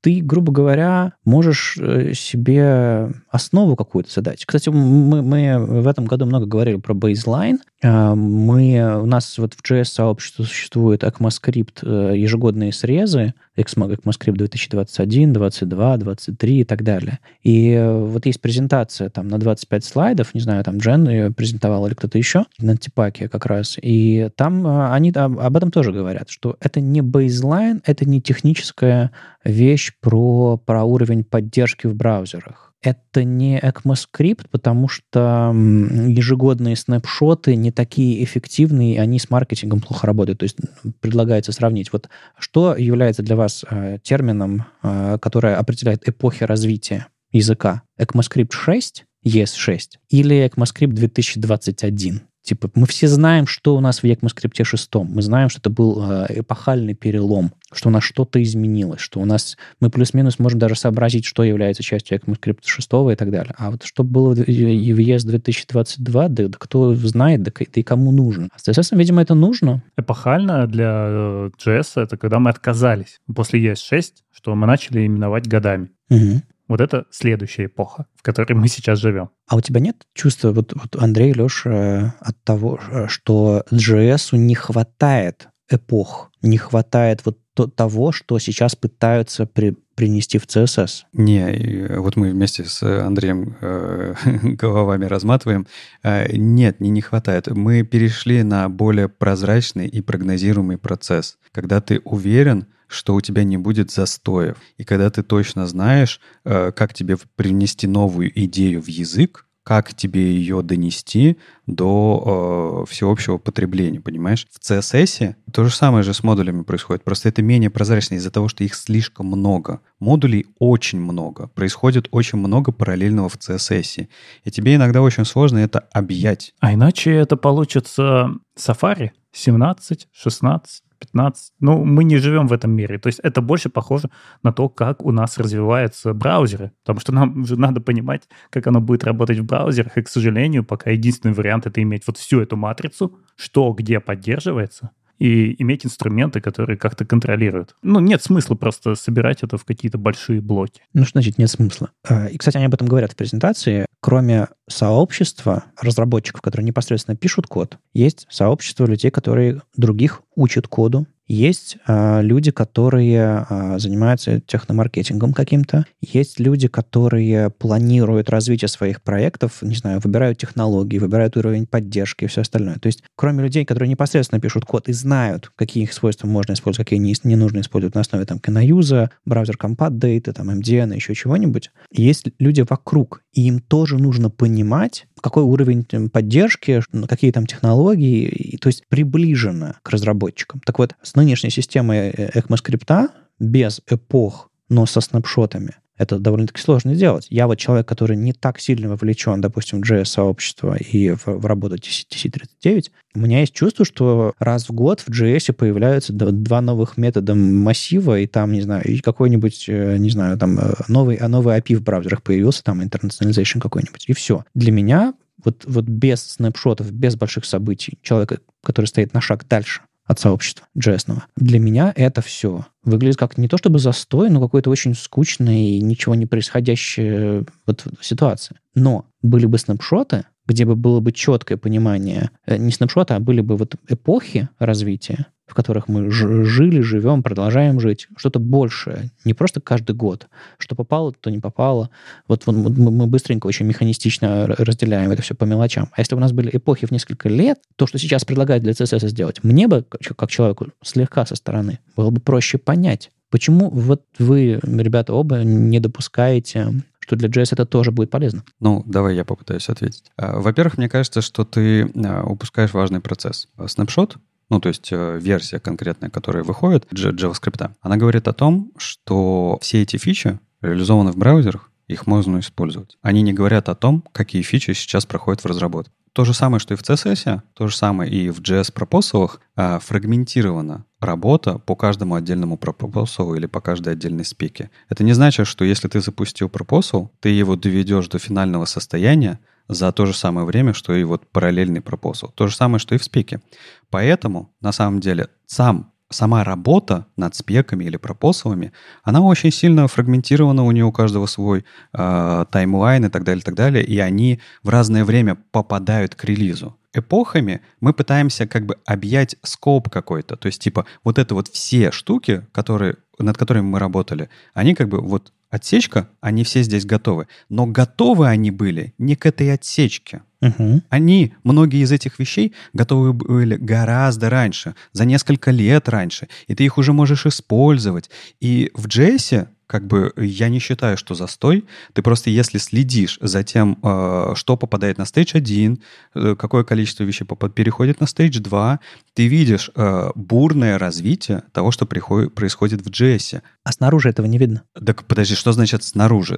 Давай так, если ты профессионал этим занимаешься, это твой инструмент, это твоя зона интереса. Не-не, а я говорю про, про сообщество, которое рядом с разработчиками. А зачем это видеть? А зачем тогда это CSS? Вот, вот я, я почему этот вопрос задал? Потому что когда я сказал, ребята, в CSS приносит, э, будет CSS 3, 4, 5 и так далее, есть идея э, сдвинуть маркетинг этого всего вперед. Вы сказали, да, безусловно, хватайте, дайте две, дайте три. Когда я сказал то же самое про, про JS, вы такие, да нет, все нормально. А потому что JS ушел наш следующий шаг. Просто ты не забывай, это смотря от какой точки мы смотрим. А в текущем состоянии CSS идея с CSS 4, 5, 6 — это офигительная идея. Можно ли пойти еще дальше с ней? Конечно, можно. Можно раз в год рассказывать об этом. Это тоже будет хорошо. Ну, тут ключевое отличие, что JS легко полифилить, поэтому нам не нужны вот эти контрольные точки. И даже так, вот, ну, CSS 5, да? Что тебе дает этот CSS 5? Ты можешь сказать, что конкретный браузер поддерживает CSS 5? Мы больше про образование говорим, мы больше говорим про планирование уровня поддержки и так далее. То есть э, это все более высокоуровневая штука. Я понимаю, что э, Леша сказал, что JS ушел на шаг дальше, у него теперь ежегодные снапшоты. Но почему не поддержать то, что по пути к этому. Условно, задачи-то э, ежегодными снапшотами не все выполняются. Так это ничего тебе не даст. Да, и при этом, Вадим, оно существует. Просто для тех людей, которым это не важно, и для которых это, как ты говоришь, не видно, так оно им не важно, оно им и не нужно.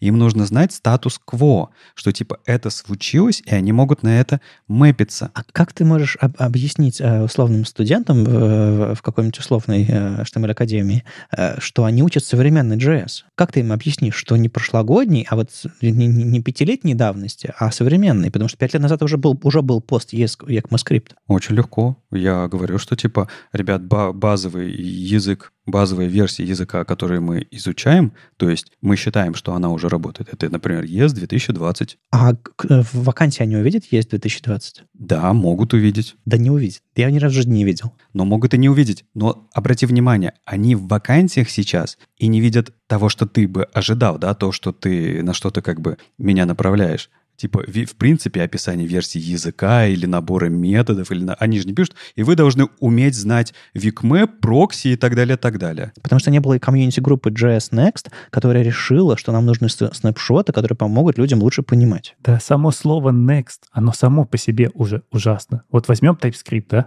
В нем есть модуль Resolution, который называется Not Next. Чему он равен? Ноде 16. Простите, это сейчас 21 нод выходит. Что значит слово next тогда? Ну да. И мы должны понять, что изменились условия, что мы перешли к вечно зеленым браузерам, которые постоянно обновляются. Мы сами пинаем Safari за то, что оно обновляется мощно раз в год. Остальной мир живет не так. И нас должно волновать только то, какими браузерами пользуются наши пользователи. И наши тулзы должны нам подсказывать, поддерживается в них что-то или не поддерживается в том наборе. Потому что в голове это удержать невозможно. Это слишком большая матрица. И пытаться это собрать во что-то большое, ну вот, да, вот случился перелом. Мы жили мощными релизами, потом мы перешли вот к такому вечно зеленому, как на CI, когда мы вот закоммитили, оно сразу в продакшн отправилось. Мы не собираем там 50 фичей, два месяца, а потом делаем мощный релиз. Мы постоянно выкатываемся, и мы не можем сказать, что у нас неделю назад была эта фича там или еще не было. Она доехала сейчас, мы знаем. Но мы это не дробим на такие эпохальные события. И я еще хочу вернуться к твоему вопросу, Вадим, про вакансии. Да? То, что мы ушли от э, от эпохальных каких-то метрик в вакансиях описательных, да, типа знаешь ты Е6 или не знаешь, оно же не у худшего поиск-то людей. и мэтчинг людей. Оно уже не, на, на самом деле ни на что не повлияло. Ну, ты перестал писать HTML, CSS3. Слава богу, что ты это перестал. Ты начал описывать немножко другими э, параметрами свою вакансию, а на собеседовании, на тестовом задании, да, ты это каким-то образом проверяешь. Если ты хочешь сметчить вот будущего кандидата на тот стек или на тот уровень свежести своего стека, у тебя остаются все равно инструменты это сделать. И у человека остаются инструменты, чтобы понять, сметчить свои навыки. А я это умею, знаю, или я это не умею, не знаю. Знаете, я передумал. ECMAScript не нужны эпохи, потому что ECMAScript — это чертов язык. У нас есть еще огромнейшая коробка браузерных API, у нас есть огромнейшая коробка тулинга, подходов, методов и так далее. То есть, условно, если раньше э, были колбеки, потом появились промисы, потом появились еще что-то такое, у нас прям были, у нас прям есть эпохи развития JavaScript в браузере, условно. Ну да. С разными подходами даже к дизайну API. Так вот, на мой взгляд, ECMAScript Видите, как быстро переобулся.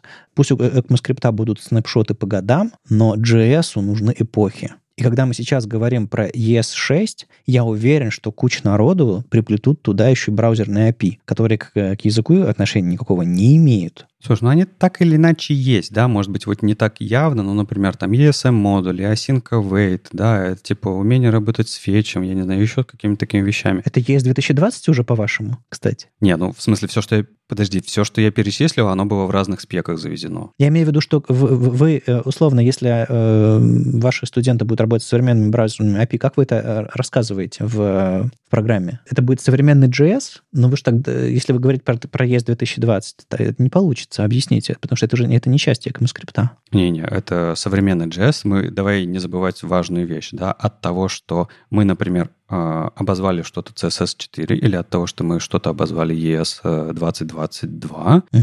да, это не значит, что на рынке это начали использовать. Но в большинстве больших компаний, да, у тебя в любом случае есть лак поддержки, когда ты не перекатываешься, я не знаю, на новый метод, потому что он вчера вышел да даже через несколько месяцев ты на него не перекатываешься. Вот ты можешь его полифилить и типа готовить себя к этому, да, легко. Но все равно там э, год-два, это как вот Flixbox же завозили, ты сам помнишь, как долго мы к ним переходили. И гриды тоже долго переходили. Хотя они были в браузерах, поддержка была достаточная, но э, нужно время рынку, сообществу, да, на это все перейти. Поэтому э, выход э, вот этих вот э, либо эпох, либо э, версий языка, которые мы, мы же подразумеваем, что это в браузере уже работает, да, мы подразумеваем, что ES 2022 работает в браузерах, в конкретных, да, мы подразумеваем, вот, например, я надеюсь, да, что CSS 4 а, это набор спек, которые в современных браузерах все работают, да, в современных браузерах, а вот какой у тебя стек поддержки, это уже вопрос твой, да, и насколько ты можешь это использовать или нет, это тоже вопрос твой. Там еще фрагментирование спека, ладно, если мы говорим про CSS4, там, по идее, все реализованы.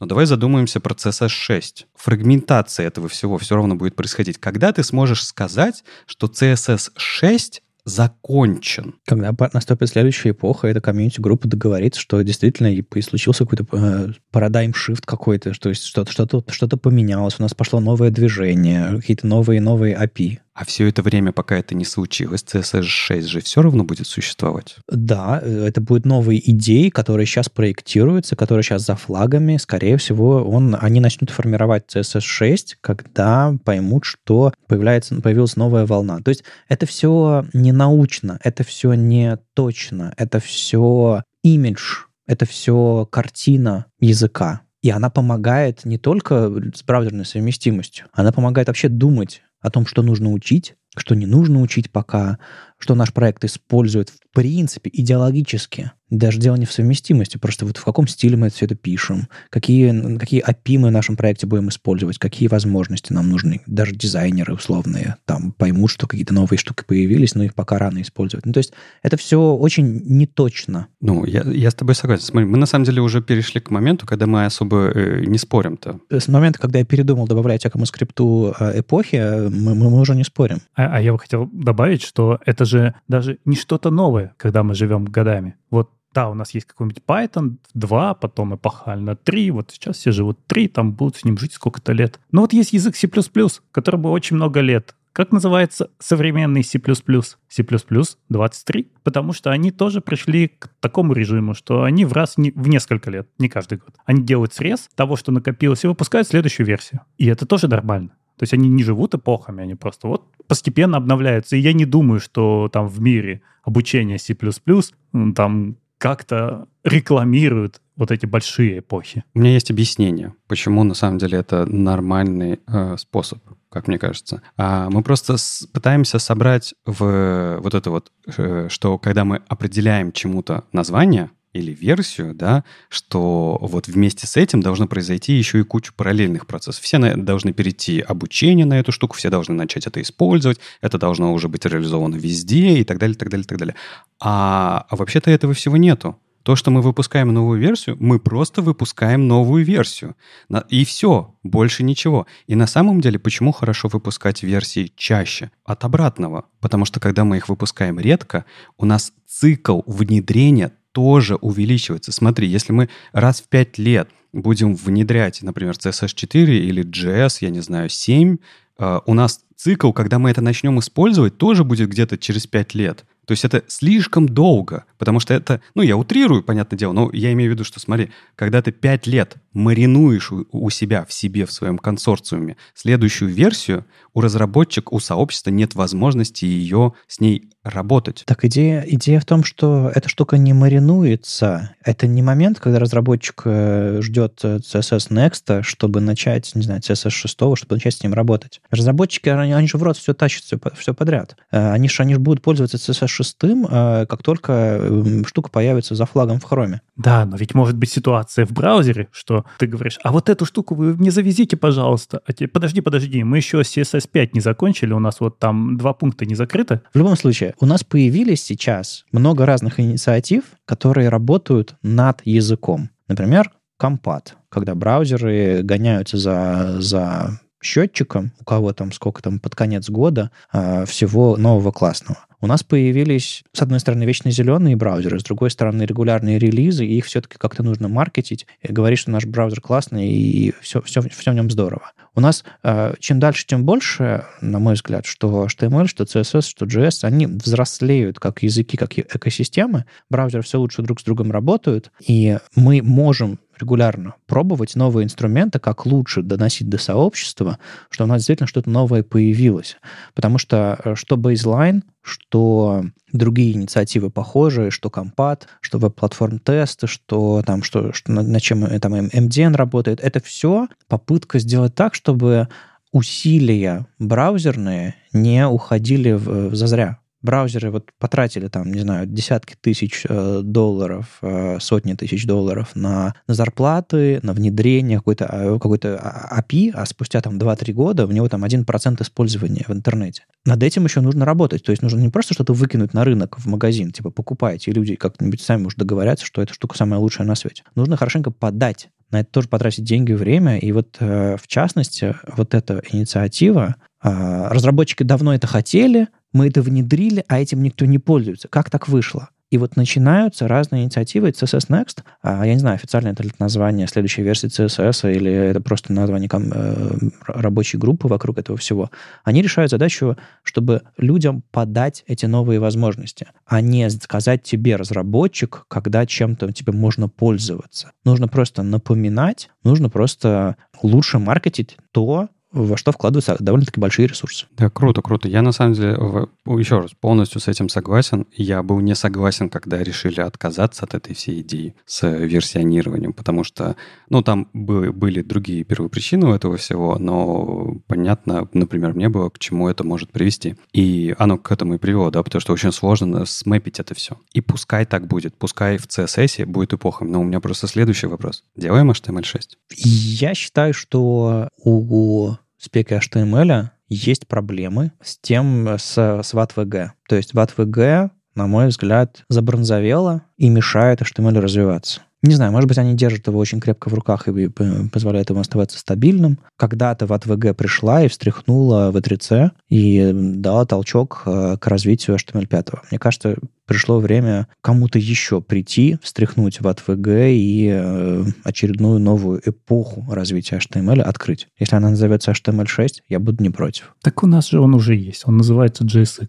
Андрей, ты, ты, ты, ты когда шутишь, делай, подавай знаки какие-нибудь, потому что в подкасте непонятно. Я просто хочу сказать, что на самом деле в HTML это история ровно такая же, как и в CSS. Мы на самом деле, вот если вспомнить предыдущую версию, да, HTML5, мы на самом деле все уже давно не живем на HTML5. Мы живем на каком-то следующем HTML, у которого нет названия. Мы используем новые теги, мы используем новые атрибуты, у нас есть э, диалоги, у нас есть куча веб-API, э, API, которые как бы у нас в HTML содержатся. Да. У нас э, привезло, приехало много всего в дом, и у этого нет названия, но мы этим всем пользуемся каждый день. И, скорее всего, фичи новые тоже будут появляться. То есть есть помимо неназванного HTML, которым мы пользуемся, есть еще и, и неназванный следующий HTML, которым мы будем пользоваться. Ну, есть беда, что разработчики пользуются девами доспанами в своем, в своем JSX. И если кто-то придет решать эту проблему, донести, довести и э, сделать новый классный маркетинг, как когда-то сделали, с новым дизайном, с логотипом, всем остальным HTML, я буду только за.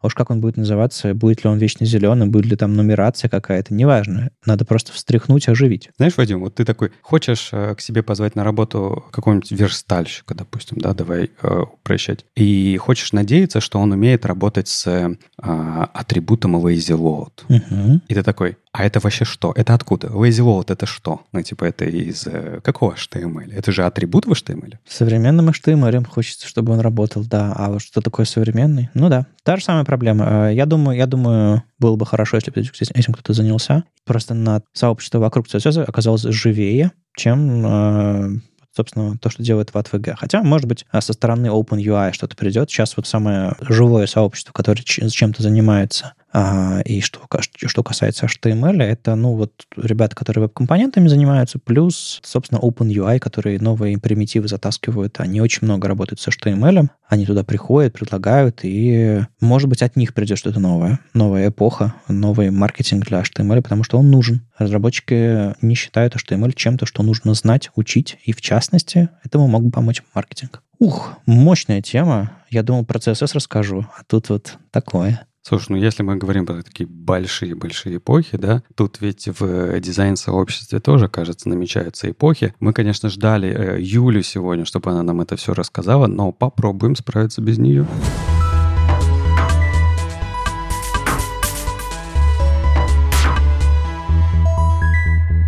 Что произошло? Я, как и говорил в начале, очень много анонсов было на этой неделе, и в том числе Figma показывала свои новинки. Помните, мы в предыдущих выпусках с вами спорили, что там делать с Adobe, что же будет делать? Figma такая кричит, как маленький брат, я тут, я тут, я есть, э, принесите к нам и я и тоже. И вот, не, не, вряд ли, что это с подачи Adobe, да, я думаю, что ребята в Figma и сами могут с этим справиться. Но они показали пример того, как они могут внедрять AI-инструменты в свои продукты. Показали это в первую очередь на FigJam. FigJam, напомню, это такая а, доска, где вы можете совместно с другими ребятами а, что-то делать. На самом деле все, что угодно делать. Это такая креативная тула, да, где вы можете накидывать, я не знаю, себе задачки, что-то планировать, распределять, собирать а, настроение, проводить вон тон, да все, что угодно, вот все, что в IT по процессам нужно, вы там можете делать это в фигджеме. И сами процессы описывать, кстати, тоже. И они показали, как а, можно улучшить этот инструмент с помощью AI. Что у вас появилось? Во-первых, вы можете теперь с помощью текстового описания сразу сказать, а, какая вам борда нужна, ну, в смысле, какая вам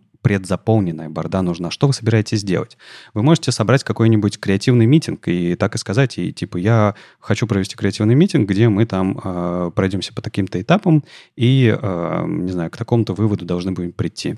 И у вас будет э, layout, уже подготовлены к этому, будут э, размещены отдельные области, будут заготовлены вот эти вот стикеры, будет какое-то вот красивое с картиночками, я не знаю, вся история, чтобы команде было хорошо с этим заниматься. Но пока звучит как шаблон. У них всегда были шаблоны. У всех шаблоны есть. А ты прав. Под капотом-то, конечно, находятся шаблоны и умение работать с шаблонами, но то, как ты э, обращаешься к этому, это вот уже э, языковой интерфейс, да, вот этот вот привычный людям, которые с AI уже постоянно работают, когда ты это делаешь. Но они же пошли дальше. Дело ведь не только в том, чтобы дать тебе этот layout, а иногда тебе нужно с ним что-то поделать. И у тебя есть э, контекстные запросы в рамках своего layout а, где ты можешь попросить э, нейронку что-то переделать пересобрать, пересортировать, раскидать какие-нибудь, найти все зеленые листочки и собрать их, например, на каком-то отдельной э, board е, либо еще что-то сделать. То есть ты можешь оперировать теми объектами, которые у тебя находятся на доске, э, и просить AI с ними что-то проделать. И мне кажется, это довольно хороший подход и хорошая продуктовая интеграция AI. И на самом деле, на мой взгляд, это хороший для нас с вами vision того, что может появиться в фигме. Потому что вот я очень легко вижу тот же самый experience, ну, опыт использования в фигме. Вы же точно так же можете начинать с шаблонов, и вы можете точно так же через э, интерфейс взаимодействия AI просить что-то с этими шаблонами сделать. Перераспределить блоки, раскидать что-то, сделать шире, меньше, э, уже, там, я не знаю, э, показать, знаешь, э, сделать шаблон, не знаю, мобильную версию, и показать, как она могла бы выглядеть на других размерах. Ну, то есть ты видишь, условно, ты заходишь э, в пустую а, документ Figma, и там тебе появляется промпт, ты говоришь, я хочу сделать сайт, там десктопный, планшетный, мобильный, такие-то у них там примерно ширины, а мне нужна темная светлая версия, у меня там будет, вот я буду использовать такую библиотеку иконок, ла-ла-ла, и накидай мне. И он тебе накидает болванку да. а, на основе существующих шаблонов, плюс какие-то параметры этой болванки он подправит, подключит нужную библиотеку иконок, создаст какие-то компоненты уже, футер, там, кнопки, еще что-то такое, что-то базовое, что ты в любом случае будешь сам создавать. То есть уберет, да, то, что любят эти делать инструменты, уберет рутину из твоей жизни, что ли? Мне кажется, что... Ну, я вижу, что такое возможно. И я вижу, что предпосылки для этого вот по тому, что они делают в FigJam, вполне себе есть. То подождите, а у фронтендеров уже есть э, вот эти все NPM, э, Run, чего-то там, и init какой-то у всех фреймворков есть, вот эти вот все CLI-инструменты, которые умеют инициализировать тебе проекты. У дизайнеров просто такого не было. И им сейчас э, промты помогут. Э, да, но это ты говоришь только про э, стартер какой-то, ну, да, да? да? А да, я да. говорю тебе про дальше. Представь, что у тебя очень много бордов в фигме, очень много страничек, да, где описаны интерфейсы, и тебе нужно Э, да, ты можешь это переменными все делать и так далее, и так далее, но вдруг ты хочешь там перекрасить все на везде зеленый цвет на другой зеленый цвет. Ты можешь это просто попросить э, промптом. Не, ну если ты не используешь, допустим, там переменные компоненты и все остальное, плохо. Ну, если типа, если чужой макет достался, тем более, да, ты можешь попросить какие-то батч э, штуки сделать э, не руками автозамены, а вот умнее как-то, что ли, через вот этот инструмент. Ну, ты можешь попросить, сделай мне правильную контрастность для этого UI, который я нарисовал. Или, например, у тебя огромное количество форм, и ты решил во все эти формы добавить еще поле с телефоном. Почему бы вместо тебя этому не справиться с AI, да? Вроде как все для этого есть. Ну да, это, кажется, самые, самые очевидные, самые первые, самые, наверное, дешевые, что ли, шаги, когда ты э, натурально не предлагаешь твоим языковым моделькам создавать что-то новое, ты скорее берешь существующую рутину, существующие инструменты и предлагаешь э, их как-то... Ну, интерфейс к ним, по сути, получше написать. Потому что все, что, все, что мы сейчас описали, можно было сделать и раньше. Просто это занимало какой-то подготовительный этап. Так ты посмотри на пример старшего брата Купайлота. Он же ровно это и делал. Это просто умный саджест. Понимаешь, это умный саджест, который становился все умнее, все умнее, умнее, умнее, умнее. И мы пришли к тому, что типа ты с помощью этого можешь вообще э, как э, писать полностью код, описывать тестами текущий, текущий код и так далее, так далее, так далее. Э, фигме можно начать с простого, да, забирать рутину, а потом продуктово искать новые ниши, да, где AI может для дизайнеров быть вот тем самым вторым мозгом, то, что GitHub старается сделать для программистов. Забавная рамка получилась у эпизода. Начинали с AI, заканчиваем AI. Я вспомнил такой паттерн, что ли, как визарды. Когда-то давным-давно всю магию настройки чего-то, изначального сетапа какого-то, назвали визардом потому что это действительно выглядело как магия. Wizard — это волшебник, маг. Потому что ты нажимал просто next, next, next, выбирал опции, а там у тебя что-то случалось классное. Так вот, uh, Wizard — это самый дешевый самый простой шаг что-то uh, сделать сегодня с AI. Но в отличие от Wizard, где ты руками прописывал все пути внутри, все расхождения, все дорожечки, все там вариации, сейчас тебе это делает машина, вот эти вот эти модели, которые э, могут делать количество вариаций бесконечно большим. И это, по сути, а, самый дешевый, самый простой, самый прямолинейный в лоб способ создать такой визард. И это, это, мне кажется, AI на минималках, но хороший первый шаг. На мой взгляд, это все, а, правда, не слишком далеко ушло от визардов, просто качество улучшилось, потому что вот тебе не нужно руками прописывать все пути по дороге. Ну, здесь, понятно, дело, все нужно настроить, проверить и так далее, так далее, так далее. Но мне кажется, что по-настоящему это все заработает. Когда мы сможем делать вещи, сможем создавать что-то. Не просто рутину заменять, не просто ты какое-то время не перестанешь тратить на какие-то мелочи, которые можно было бы избежать, а когда ты реально э, что-то новое можешь попросить сделать у вот этого твоего инструмента. Так ты же вначале говорил, что это опасно, что нас заменят в тот момент, когда эти инструменты смогут делать новое. Я вам хочу напомнить задачу, с которой любят э, чаще всего приходить заказчики дизайнов, которая звучит очень сумбурно, но кажется, с ней э, AI может помогать. Это возьми, пожалуйста, вот этот вот проект, вот этот вот дизайн и сделай его уникальным. Как будто бы AI может с этим помочь. С вами был 395 выпуск подкаста «Веб-стандарты». Его постоянные ведущие. Сам по себе Вадим Макеев. Не только менеджер Алексей Симоненко. И мифический фуллстек Андрей Мельхов. Слушайте нас в любом приложении для подкастов или на ваших любимых платформах. Не забывайте ставить оценки и писать отзывы. Это помогает нам продолжать. Если вам нравится, что мы делаем, поддержите нас на Патреоне или Бусте. Мы ждем ваших вопросов на подкаст webstandards.ru. Почта будет в описании. И мы обязательно ответим на самые интересные. Услышимся на следующей неделе. Пока. Пока. Пока.